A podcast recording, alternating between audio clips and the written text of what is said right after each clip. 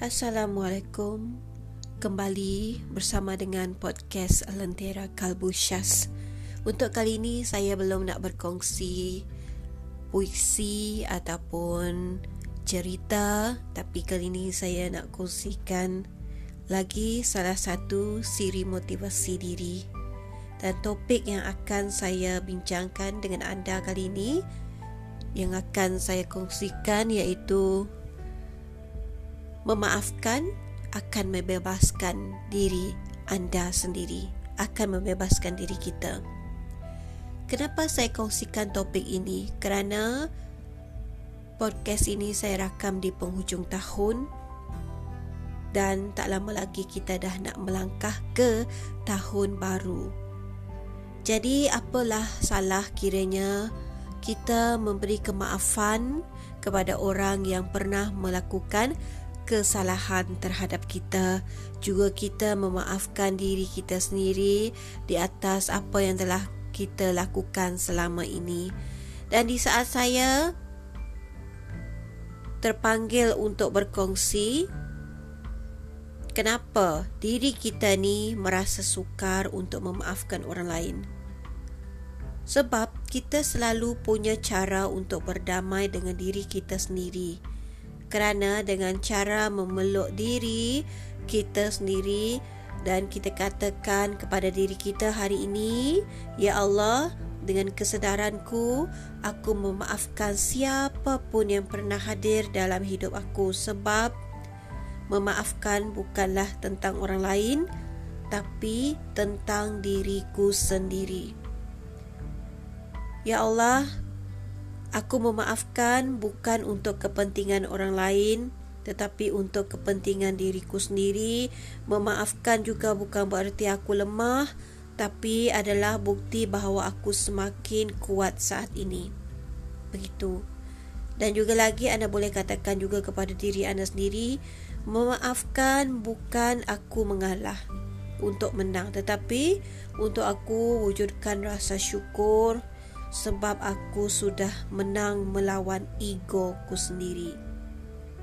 Dan juga memaafkan bukanlah tentang salah dan benar, mengakui bahawa aku salah dan orang lain yang benar tetapi tentang pertumbuhan kesedaranku bahawa apapun yang terjadi semua sudah benar adanya.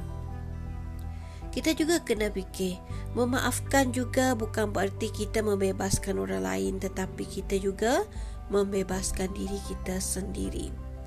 Dan di saat kita dapat memaafkan orang lain, sesungguhnya orang lain yang beruntung adalah orang yang beruntung adalah bukan orang lain juga tetapi diri kita sendiri. Kerana saat kita memaafkan, sesungguhnya kita sedang memberikan hadiah kebahagiaan kepada diri kita sendiri dan bukan memberikan kebahagiaan kepada orang lain. Apabila kita memberi kemaafan, bukan bererti kita sedang membuka belenggu kesalahan orang lain, tetapi kita sedang membuka belenggu penderitaan kita sendiri. Juga kena ingat bahawa memaafkan itu bukan bererti kita ni membenarkan kesalahan orang lain. Tidak. Sebenarnya kita menerima kesalahan orang lain seperti kita menerima kesalahan kita diri sendiri. Tapi bukan berarti kita boleh melupakan peristiwa yang pernah menyakiti kita, orang yang pernah melakukan perbuatan buruk kepada kita, kata-kata yang pernah dilemparkan kepada kita tetapi kerana emosi kita sudah neutral kembali dengan semua yang pernah terjadi.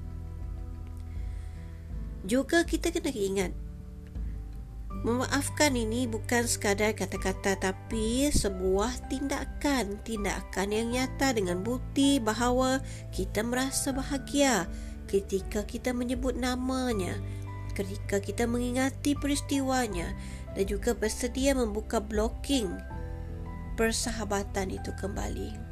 Kalau ada luka yang paling dalam anda pernah rasa selama ini dan anda belum dapat memaafkannya hingga saat ini, cubalah. Cubalah maafkan diri anda sendiri terlebih dahulu. Kemudian anda maafkan orang itu. insya-Allah anda akan rasa lapang, anda akan rasa tenang dan perlahan-lahan anda akan kembali menerima semuanya seadanya. Dan memaafkan adalah ketika anda mampu untuk mendoakan untuk kesihatan orang lain, kebahagiaan orang lain, kejayaan orang yang pernah menzalimi anda dan saat itulah anda bersedia untuk menyambut hari dengan perasaan yang damai, dengan jiwa yang tenang dan juga dengan kehidupan yang bahagia bersama siapapun yang anda nak. Jadi tidak salah. Sempena dengan tahun baru ini, kita transformasikan diri kita.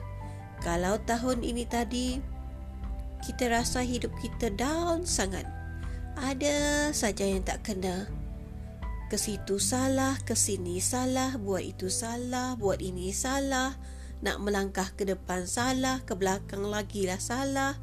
Semua serba salah. Cuba ingat kembali sebelum tertutupnya buku tahun 2022 ni. Ingat kembali dengan siapa kita pernah bertengkar.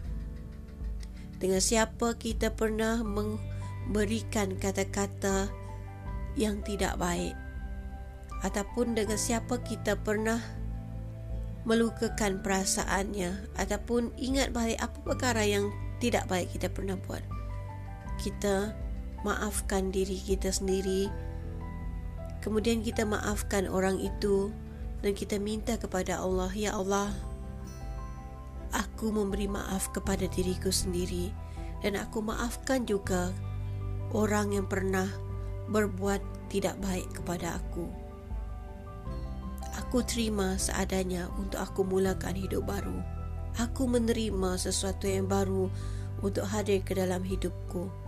Begitu yang sepatutnya kita buat ke dalam diri kita. Dan insya Allah, jika kita dapat lakukan transformasi ini, jika kita dapat melawan ego yang ada di dalam diri kita, perlahan-lahan aura kita akan jadi baik. Aura kita akan kembali pulih. Hidup kita akan kembali berubah. Dari yang tak baik akan sentiasa berubah, berubah ke arah yang lebih baik, lebih baik dan lebih baik dan akan baik lagi insya Allah. Tidak percaya? Cuba lakukan perlahan-lahan. Jangan seksa jiwa anda. Jangan seksa diri anda. Kerana perubahan itu semuanya bermula dari kita sendiri. Tidak orang lain. Tidak keadaan yang ada di sekeliling kita. Jadi, sama-sama kita berubah ke arah kebaikan untuk tahun 2023 dan dengan kesempatan ini sebelum berakhir saya hendak mengucapkan selamat menyambut tahun baru 2023 kepada anda yang telah pun mengikuti podcast saya sepanjang tahun ini. Terima kasih banyak-banyak dan insya-Allah di tahun 2023 nanti saya akan buat lagi podcast-podcast yang lain berkenaan dengan puisi dengan cerita kisah-kisah benar ataupun dengan motivasi-motivasi diri seperti ini. Saya mengundur diri, kita berjumpa lagi. Assalamualaikum. Bye-bye.